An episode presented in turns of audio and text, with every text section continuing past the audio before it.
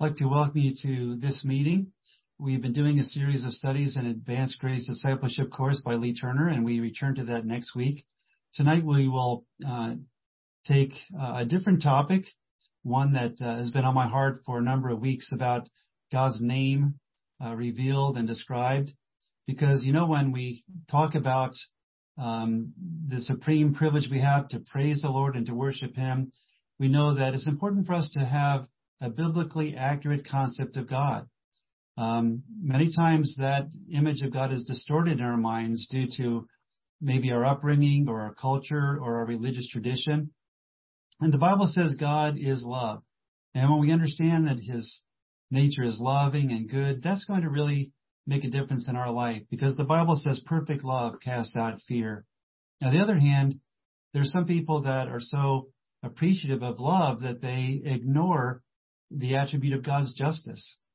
So we want to have what I would call an inductive theology, meaning letting Scripture uh, guide our our our doctrines rather than taking um, our preferred doctrine and making Scripture fit it.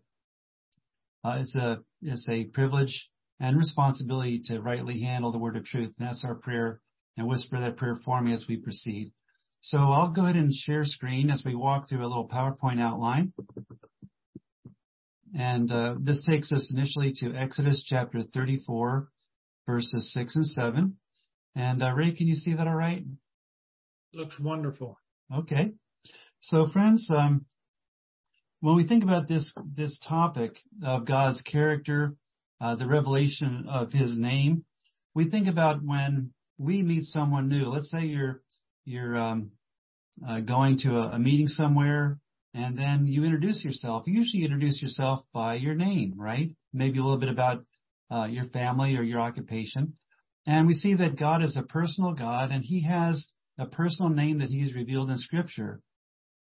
And we're going to see a, a very special passage in uh, the the Torah, uh, the books of Moses, the book of Exodus in particular. And we're going to see that God, in this occasion, speaks himself audibly to Moses uh, his name and then gives a cluster of characteristics about himself that he wants us to know and to appreciate. Our Lord Jesus Christ says in John chapter 4 that God is spirit and those who worship him are to worship him in spirit and in truth. Would you agree with me that we need a biblically accurate knowledge of God? That we don't want to diminish his glory. We don't want to distort it based on our own personal ideas. So let's proceed then and look at some scriptures together with a prayer that God would be glorified and we would be edified. In our introduction, we're going to say that God's revelation of his personal name is Yahweh. Now, there are four consonants in Hebrew, and um, many centuries ago, the Jewish people who um, uh, would copy the scriptures were so concerned about uh, mispronouncing or misusing God's name that they did not pronounce the sacred name. They instead substituted the title Adonai or, or Lord.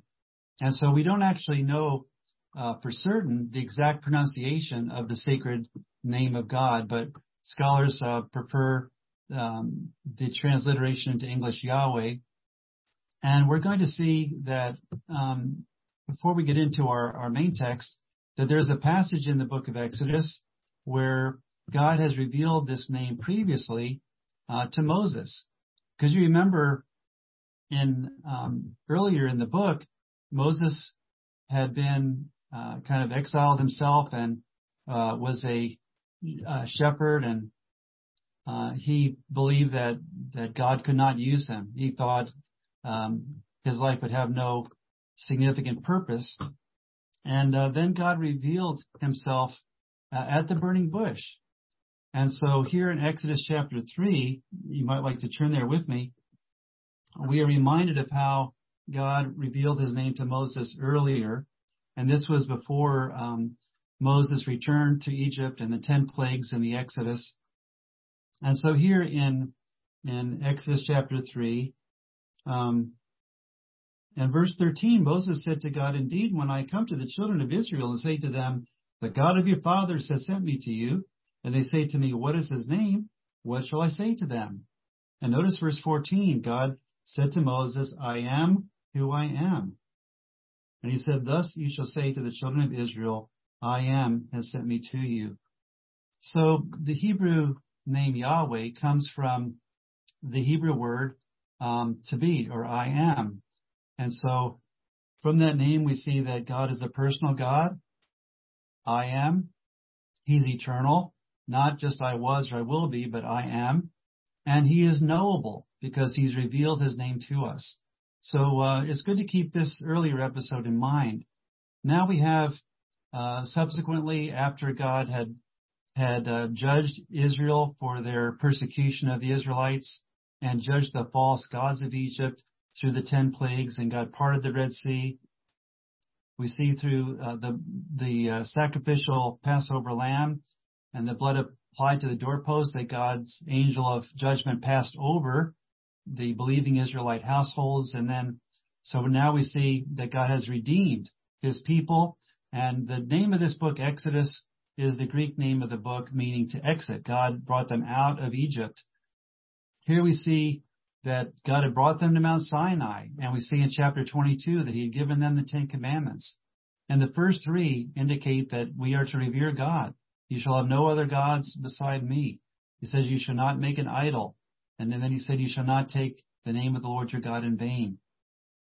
But we see that when Moses went up and received the law, you remember that as he came down, the people of Israel had already broken the law. They'd already um, made the golden calf. They'd already been involved in, in immorality. And um, they were on the verge of uh, being totally judged by God. And yet Moses interceded. And God um, demonstrates his mercy by uh, although disciplining those who were in idolatry and immorality and rebellion, he nevertheless shows his, his forgiveness.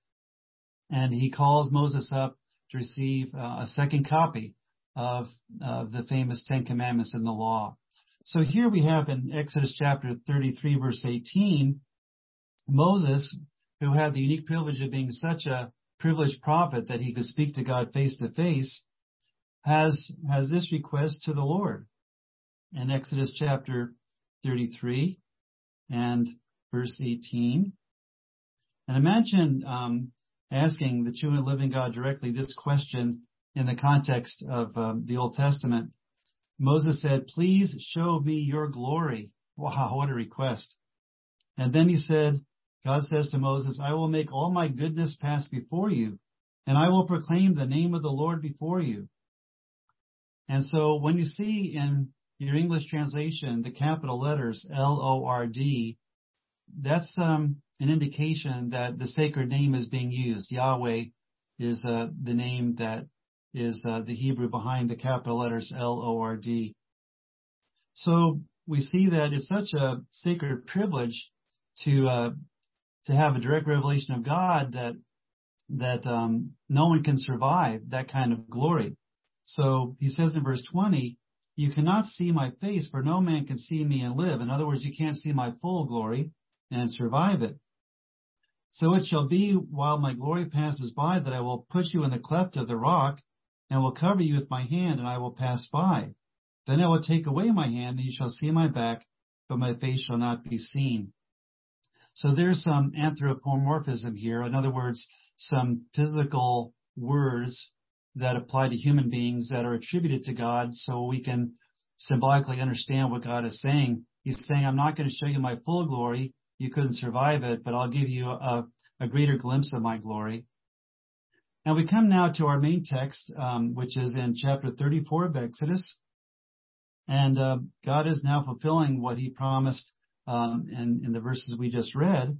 So Moses goes up to Mount Sinai he's going to receive a second copy of the law because remember he broke the first tablets in anger because of the the immorality that met him when he came down from the mountain. And here we see in verse 5 of chapter 34, now the Lord, again capital letters, Yahweh, descended in the cloud and stood with Moses there and proclaimed the name of the Lord. The Lord passed before him and proclaimed the Lord, the Lord God, merciful and gracious, long-suffering, and abounding in goodness and truth, keeping mercy for thousands, forgiving iniquity and transgression and sin, by no means clearing the guilty, visiting the iniquity of the fathers upon the children and the children's children to the third and fourth generation. Moses made haste and bowed his head toward the earth and worshipped. And, uh, and wish we could go on. Now I know the first two thirds of that revelation, uh, we are very comforted by and cheered by. The last part about his justice is very unsettling, but uh, stay tuned. We're going to try to put that in context to see that it does not contradict his love and that as believers the, and uh, participants in the new covenant, we are indeed safe um, and uh, accepted in him and delivered from condemnation and judgment. So let's take a closer look, friends. I'd like for you to consider with me God's gracious character. So as we look in this passage, uh, notice the words that are used here we see that when God described himself, the first thing he says that he's merciful. The Hebrew word merciful is not only that he is withholding justice, but that he is compassionate. So as you compare different translations, you'll see different different um, ways that the translators put these Hebrew words into English. He's compassionate. Aren't you glad, friends? God is compassionate toward you. He loves you. Uh, he longs to be gracious to you. The second word uh, New King James Version that I'm using, He's gracious. In other words, He, He bestows favor upon us. We don't deserve all the blessings and favor He gives, but because of His love, because of His compassion, because of His grace, He bestows so many blessings upon us, whether it's the natural blessings of, of, um, sunshine and the air we breathe and the rain and, and the crops and, and our, our uh, loving relationships, uh, or his blessings of redemption. Also in our list here, he says long suffering. And the idea there is that God is slow to anger. Now, the Bible does talk about the judicial wrath of God, and we'll talk more about that in a moment. But see here that even though in the previous context, uh, the Israelites had had just tragically broken God's sacred law, even when they've seen all the miracles in Egypt and the parting of the Red Sea and God's glory on Mount Sinai, we're not talking about secondhand knowledge, friends. We're talking about firsthand observance of God's glory, and yet still they rebelled. And although God disciplined them in the previous chapters, once again, he is maintaining his covenant relationship and assuring Moses that his presence would go with them. He's long suffering. Also, he is good. It's so important, friends, to know that God is good. The Hebrew word chesed uh, is the idea of loving kindness. And you see, the enemy of our souls wants us to think opposite. He wants us to think that God is withholding goodness from us, that he can't be trusted, where really it's Satan himself who is not good. He's the one who came to our first parents in the Garden of Eden insinuating that God was holding out on them and deceived them so that Eve um, ate the forbidden fruit and Adam uh, broke that covenant. And here we have all the misery that's fallen of living in a fallen world because Satan um, distorted their view of God. So this is a very important topic that we're looking at today. We need to believe that God is good. The Bible says in Nahum 1, I think it's verse 7, the Lord is good, a refuge in the day of trouble. He knows those who trust in him. Do you believe that God is good? Look at the person of Jesus Christ, who is the supreme revelation of the Father. Look at his goodness as he healed the brokenhearted and set at liberty those who are captive and healed blind eyes. And also we see in our, our list here, he's abounding in goodness and truth. Truth means that he is real. He is the true and living God. All other objects of worship that are false objects of worship, all the idols, all the, the false religions that do not know the, the true and living God revealed in scripture are, are worshiping false gods. But God is revealing himself as the true God, the one who is real. Isn't that encouraging? That you and I are not imagining a God of our own invention, but we are receiving the revelation of the God, in the words of Francis Schaeffer, the great apologist, the God who was there and the God who has revealed himself. Jesus said also of himself, I am the way, the truth, and the life. So God is compassionate gracious, long-suffering, good and true. Let us worship him, friends. But also I'd like for you to consider with me God's gracious activities. His gracious activities. Notice in verse 7, that he says he's keeping mercy for thousands. And in our culture, we're used to computers and, and a string of zeros that are very long. But in Bible times, you know, these numbers are huge, not just tens or hundreds. I mean, thousands is a huge crowd. And the Lord is saying he gives, he's keeping mercy to thousands, not just, not just one or two, not just a family, but to thousands. And again, the word mercy there is the Hebrew word chesed, uh, which previously was translated good. Here, once again, is talking about his love, his grace, his loving kindness that he is demonstrating as he relates to his people. We see his loving kindness throughout the Bible, don't we? Especially in the New Testament and especially in the blessings we have in the New Covenant, which we'll talk about a little bit more. Aren't you glad that he has demonstrated loving kindness to you? That he is gracious to you? Here I am at age 67. I don't know how I got here so quickly, but I look back and think of all the ways God has been faithful to me, sustaining me, guiding me, blessing me, in spite of my unworthiness. It's just amazing. I trust you can say amen in terms of your own journey. But also in our text, it talks about how he's forgiving sins. He's saying that he is forgiving iniquity and transgression and sin. Three different words for sin. Iniquity, um, the wicked human heart, the world, the flesh, and the devil twist God's design, iniquity. God forgives that. And God has revealed His law, but we miss the mark so far. Um, we we transgress His laws, so He forgives transgression when we cross the line of uh, the boundaries of His good intentions for us. He forgives transgressions, and He forgives sins. If you think of an archer aiming for the arrow, aiming the arrow for the target, uh, the bullseye. If the bullseye represents perfect righteousness, all of us have missed the bullseye. I guess we've even missed the target altogether. Um, and so, but God forgives uh, sins uh, that we've missed the mark. Romans 3:23, all have sinned and come short of the glory of God. But the good news is that God loves us. For God so loved the world that he gave his only begotten Son, that whoever believes in him shall not perish but have everlasting life. Amen, friends? So let us rejoice in God's gracious character and also his gracious activities. He demonstrates that character in treating people with loving kindness, forgiving sins as we come to him uh, through the redemption that he offers.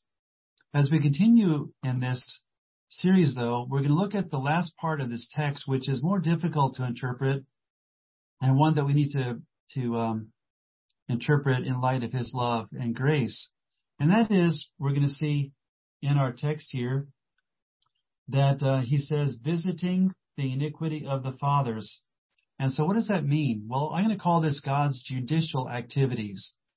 The Bible clearly shows us that God is not only our creator, not only is he uh, providentially involved in human history, but he is the judge. He is the only judge. He is the supreme judge.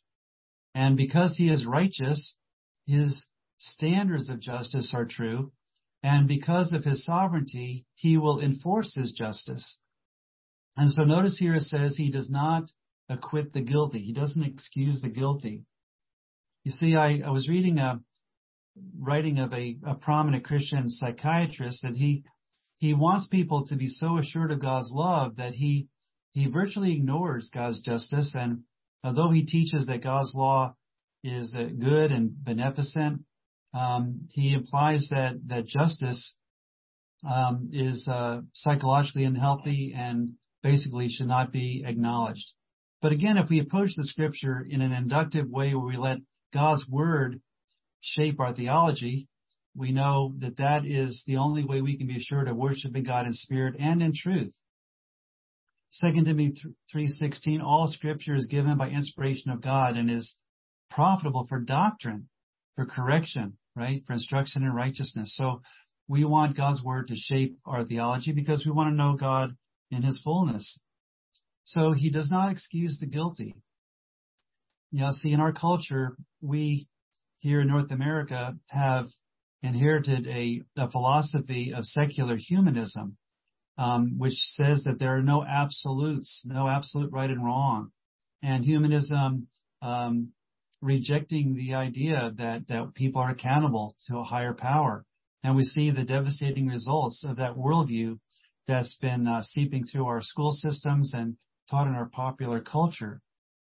That doesn't erase the conscience in people. Now it may desensitize the conscience, but Romans chapter 2 says even the unbeliever has an inner witness in his or her conscience that, that there is a standard of right. And if we don't keep that standard, then we're in trouble. God doesn't excuse the guilty. Secondly, he administers what I'll call providential justice. The word providence means that God doesn't just wait to the end of the age to judge, but he is involved in human history. Whether it's the flood in Noah's day, whether it's judging Egypt through, uh, as they had thrown the baby Israelite boys into the Nile, drowning them, committing infanticide. And yet the tenth plague, we see that the firstborn of the Egyptians who did not take shelter under God's sacrificial lamb were judged. See, God administers providential justice. And we need to take a closer look at that, would you? Here it says, visiting the iniquity of the fathers. What does that mean? I'd like to suggest that there are natural consequences of sin.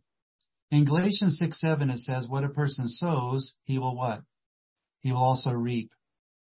So in the book of Proverbs, there's much teaching about God's design law. Uh, if someone digs a pit, he'll fall into it. If someone um, is living contrary to God's moral law, then they are not going to, they should not expect a happy, healthy, uh, successful life. There are natural consequences. As I counsel people week by week and hear their stories, so often I hear of the consequences of poor choices, whether it's through alcohol abuse or drug abuse or through uh, physical or verbal or sexual abuse in a person's life. We see that Sometimes these consequences are because of someone's own sin. Other times it's because of the sin of others. And here we have what I'll call generational consequences. You see, each of us, as we think about our own family tree, we know that um, the uh, the character of our grandparents on our father's side or mother's side affected us either in a positive way or a negative way. We see that our parents, our father or mother, depending on how much they were in our life, whether whether um, your parents divorced or maybe one of them died and you had a step parent. Uh, so, but as you think through your formative years, we see that if a, if parents did not model love and integrity, if they didn't accept you and nourish you, then there can be a, a lack of attachment, and that can cause personal consequences in you. We're talking here about how that there's not only natural consequences of what God calls the father, and he in, that culture, the father would be kind of the head of not only the nuclear family, but often extended families live together. And so the father, the kind of patriarch of the family, if he was a rascal, there was going to be negative consequences to the whole household. And so there's generational consequences. I'll call that the social dimension. 1 Corinthians 15:33 says, "Bad company corrupts good morals." I talk to people. Um, someone might say they've uh, had trouble with alcohol since uh, uh, their early teens, and how did they were they introduced to alcohol? Their their parents drank, or someone who's been struggling with an addiction to pornography. How are we introduced to that? Well, a family member uh, introduced them to pornography, and it became uh, obsessive because they were introduced to that sexual arousal before God's intended time. And because of the intensity, the isolation, the concentration, and the seduction of pornography becomes a besetting sin of the person's life. And yet it goes back uh, sometimes to their family of origin where uh, I remember talking to someone recently where just open sexual immorality was in the home when they were growing up. So there are generational consequences. It talks about the fathers, the children. And remember, in that culture, sometimes there would be three or four generations living basically in proximity to each other where these social relationships uh, would have a ripple effect. Now, in my family, uh, on my mother's side, the generations were pretty close. I have pictures with my great grandmother, my grandmother, myself, you know, my child. So there's four generations. Um, and so sometimes there can be four generations living together experiencing the natural consequences of sin, sometimes generational consequences, as there's a ripple effect uh, in terms of how people treat each other or mistreat each other. But also, what I'll suggest is that there are um, cumulative consequences.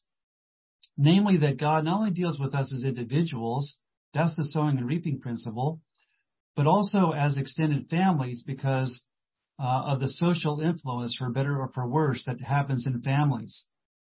But then we see that that in a national scale, there can be cumulative consequences. In 2 Chronicles 7:14, God summons the people to recognize this when he says, If my people who are called by my name shall humble themselves and pray and turn from their wicked ways, then I will hear from heaven and forgive their sins and heal what? Heal their land. That's talking about a national invitation. And I think that invitation goes for America, it goes for Canada, any nation that we can turn to God and have his favor, or we can turn away from God, from God and have his providential discipline. Let me give you some examples. In Genesis chapter 15, I'll turn back there right now. We have a mysterious verse in Genesis 15 where God is having a uh, making a covenant with Abraham. So this goes back about 2000 BC. And this is before um, um, Jacob was born, the, the, nation of Israel was there, uh, before they went down to Egypt. And notice what we read in Genesis chapter 15, where he says, um, in verse 15 of Genesis 15, God says to Abraham, Now as for you, you shall go to your fathers in peace. You shall be buried at a good old age. But in the fourth generation, they shall return here, meaning they will return to to um, to Canaan. They shall return here, for the iniquity of the Amorites is not yet complete. I'll read that again. For the iniquity of the Amorites, those are the the godless pagan inhabitants of of Israel or Canaan. He's, God says their their iniquity is not yet complete.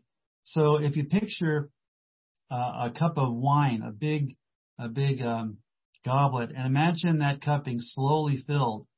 Well, when when it gets filled to the brim and overflows, that's a picture of God's patience running out and God intervening in judgment. And God is giving the Canaanites four centuries to repent. So when we fast forward to the book of Joshua, where God has delivered his people from Egypt after 40 years of being sidetracked in the wilderness for their discipline, uh, because of their unbelief and rebellion. They're entering Canaan, but God is simultaneously judging the godless, child sacrificing, immoral Canaanites, as well as giving the Israelites uh, the promised land. Such an important concept, friends, to understand the, the Bible in context.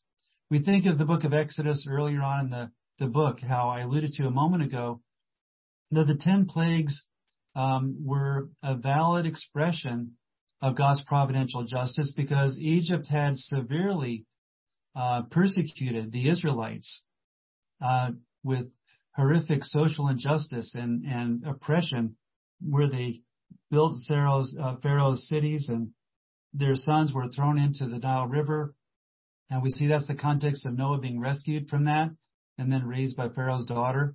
So the plagues of Israel were not arbitrary punishments, friends, but they were targeted to uh, to demonstrate that the false gods of Egypt were false gods, and that God was holding um, Egypt accountable uh, for uh, for extensive sins against God's God's people. So we see that in terms of God judging Egypt, and also we see uh, in the book of Judges there are seven cycles of where after Joshua goes to be with the Lord, the next generation or two are faithful to God, and then they, they get sidetracked by the Canaanites that remained in the land. And for about seven cycles, we see the people of God straying into idolatry and immorality, and then God withholding his protection and allowing oppressive treatment of the Israelites by other nations like the Philistines. And then what happens? Then the people are so oppressed that they remember that um, God had redeemed them and they call out to God in repentance. And then God sends a hero like Gideon. Um, uh, and then God delivers them. We see that happen about seven times in the book of Judges. But uh, the key hanging on the back door of the book of Judges is something that is tragically true of our culture today. It says, in those days there was no king in Israel. Everyone did what was right in his own eyes. That's why Judges is such a sad book to read. And then, friends, there's not only what I'll call providential justice in history that you can see throughout the Bible, but there is a final judgment of individuals after death. Hebrews 9:27 is appointed unto man once to die, and after this the judgment. So we see that this is an incentive for people to recognize that yes, we have all sinned and come short of the glory of God, but we need to repent and believe the gospel. Revelation chapter 20 gives that awesome fearsome picture of the great white throne judgment. And it says that people will be judged according to the record of the books, which is a symbolic way of saying that they will be judged according to the light that they received or rejected, and according to the severity of, of their disobedience to God and their harm to their fellow human beings. So there will be a final uh, administration of justice.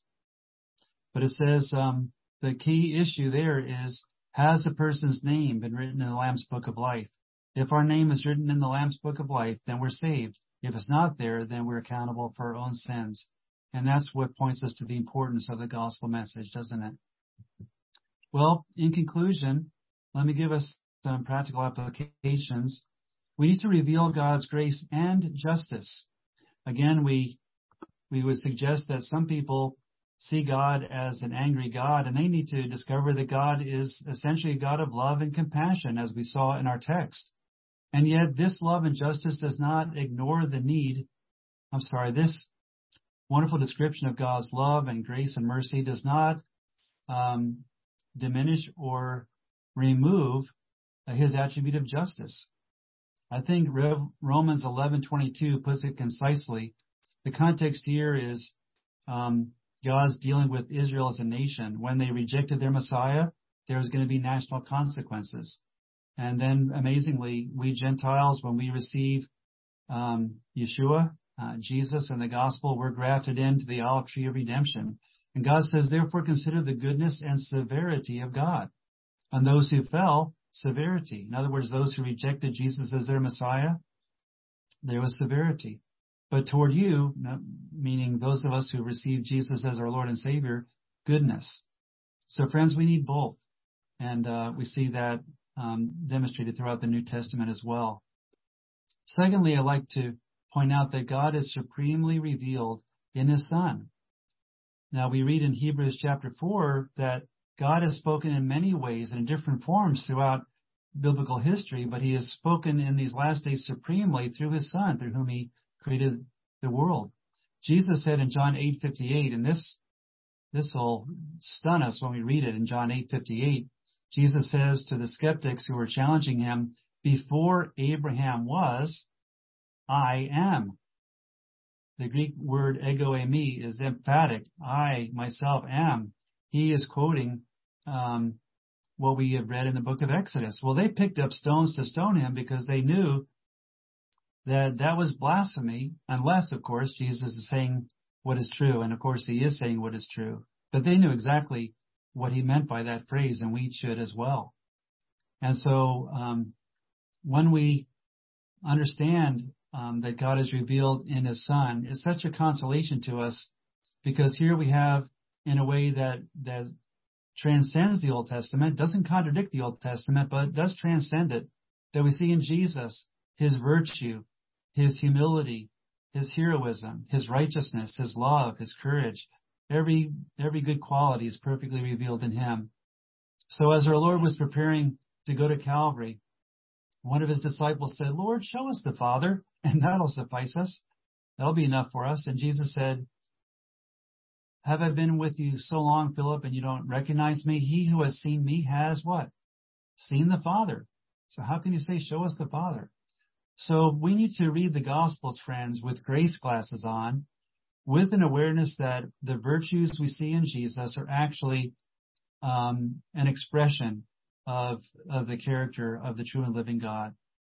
So we see that God is gracious and He's just, and we see that perfectly balanced and in harmony in the person of our Lord Jesus Christ. In His first coming, He came as a suffering servant to go to the cross and to redeem us. but the Bible says he comes the second time, perhaps in our lifetime, uh, to administer justice and to bring in the kingdom of God, which will involve uh, judging nations and history, as we pointed out earlier, um, where that justice will be culminated as the prophecy in Daniel chapter 2 describes, the stone cut without hands will come and crush the foot of the statue, and the whole statue of Gentile godless rule will be uh, disintegrated and blown away, and then the kingdom of God will be here in its fullness. Even so, come Lord Jesus. The third point I'd like to make in conclusion is know God personally by receiving Jesus Christ. In John 1:12 it says, "As many as received Him, meaning Jesus, to them God gave the right to become children of God, even to those who believe on His name." Isn't it a privilege we have to recognize that although God's justice means that we're in trouble because of our sin, God's grace wins the day. Romans 6:23, "The wages of sin is death, but the gift of God is eternal life through Jesus Christ our Lord." Amen. So if anyone is um, is listening or viewing this recording, it isn't sure that they're going to heaven when they die. The Bible says, repent and believe the gospel. Whoever calls upon the name of the Lord will be saved. And it says in Romans 8, 1, there's no condemnation to those who are in Christ Jesus. Uh, please don't hesitate to contact Grace Fellowship International, and one of us would love to give you further resources about the gospel and the assurance of salvation. And then finally, I'd like to mention that we need to be transformed through new covenant worship. What do we mean by new covenant worship? Well, if you turn with me to 2 Corinthians chapter 3, we see that there's a principle in scripture that we become like what we worship. And so in, and the negative side of that is the Bible says people who worship idols will become like those idols. They will become lifeless. They will become one dimensional. Um, they will become artificial, however you want to say it. But we see that when we worship God in spirit and in truth, we become more and more like Jesus, more and more loving, virtuous, good. And we see here in 2 Corinthians chapter 3, remember in the context is talking about how the old covenant, which we have been talking about in Exodus, although it was a valid covenant at that time, has now been transcended by the new covenant, which our Lord accomplished through his death on the cross. And even though there are additional benefits of the new covenant that Israel will receive when they receive their Messiah at the end of the age and so forth, we see that as believers we are participating in the benefits of that new covenant, like the book of Hebrews describes. So in 2 Corinthians chapter 3, is inviting us to really live in the, the joy and the confidence and the consolation of this new covenant. And it says in verse 17, now the Lord is the Spirit, and where the Spirit of the Lord is, there is liberty. Couldn't we use more liberty, more freedom from guilt, freedom from shame, freedom from life controlling problems?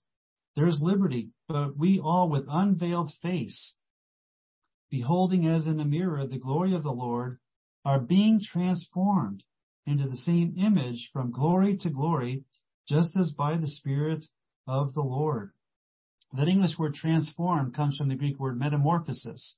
So as you and I worship the true and living God, Father, Son, and Holy Spirit, in spirit and in truth, and you and I are going to be transformed by the Spirit of God to be more and more like Jesus. Isn't that wonderful? Not by self effort, not just by religious ritual, but by the ministry of the Spirit of God in us.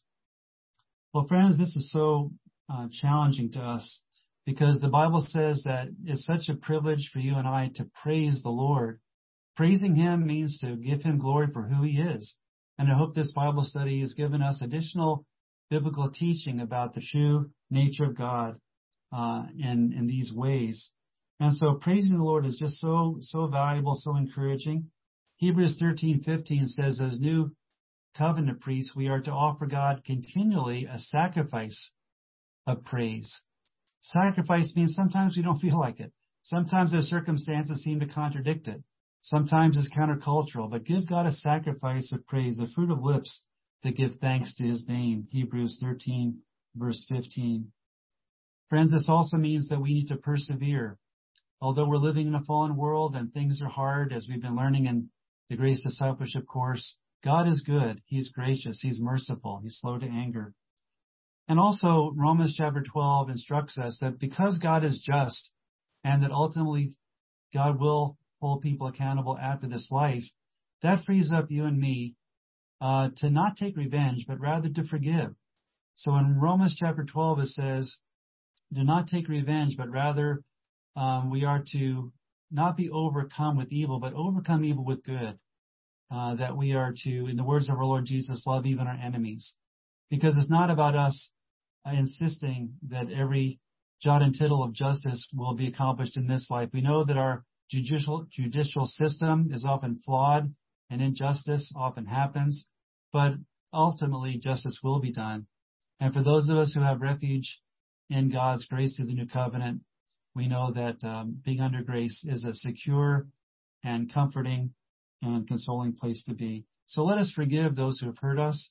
Let us trust God to make things right in time and eternity. And let us worship Him together in spirit and in truth. Shall we pray?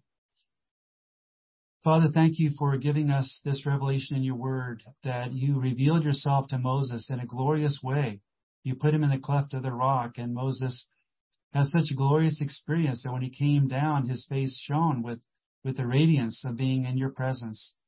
Lord, as we have studied your word, as we pray, as we praise you, I pray that all of us would be not only true believers in you through the gospel of our Lord Jesus Christ, but through fellowship with you, through abiding in Christ, through living under your grace, may our communion with you cause us to have a radiant countenance of love, joy, peace, patience, kindness, goodness, faithfulness, gentleness, and self-control. Be glorified in our lives, and we pray this with thanksgiving and adoration through Jesus Christ. Amen.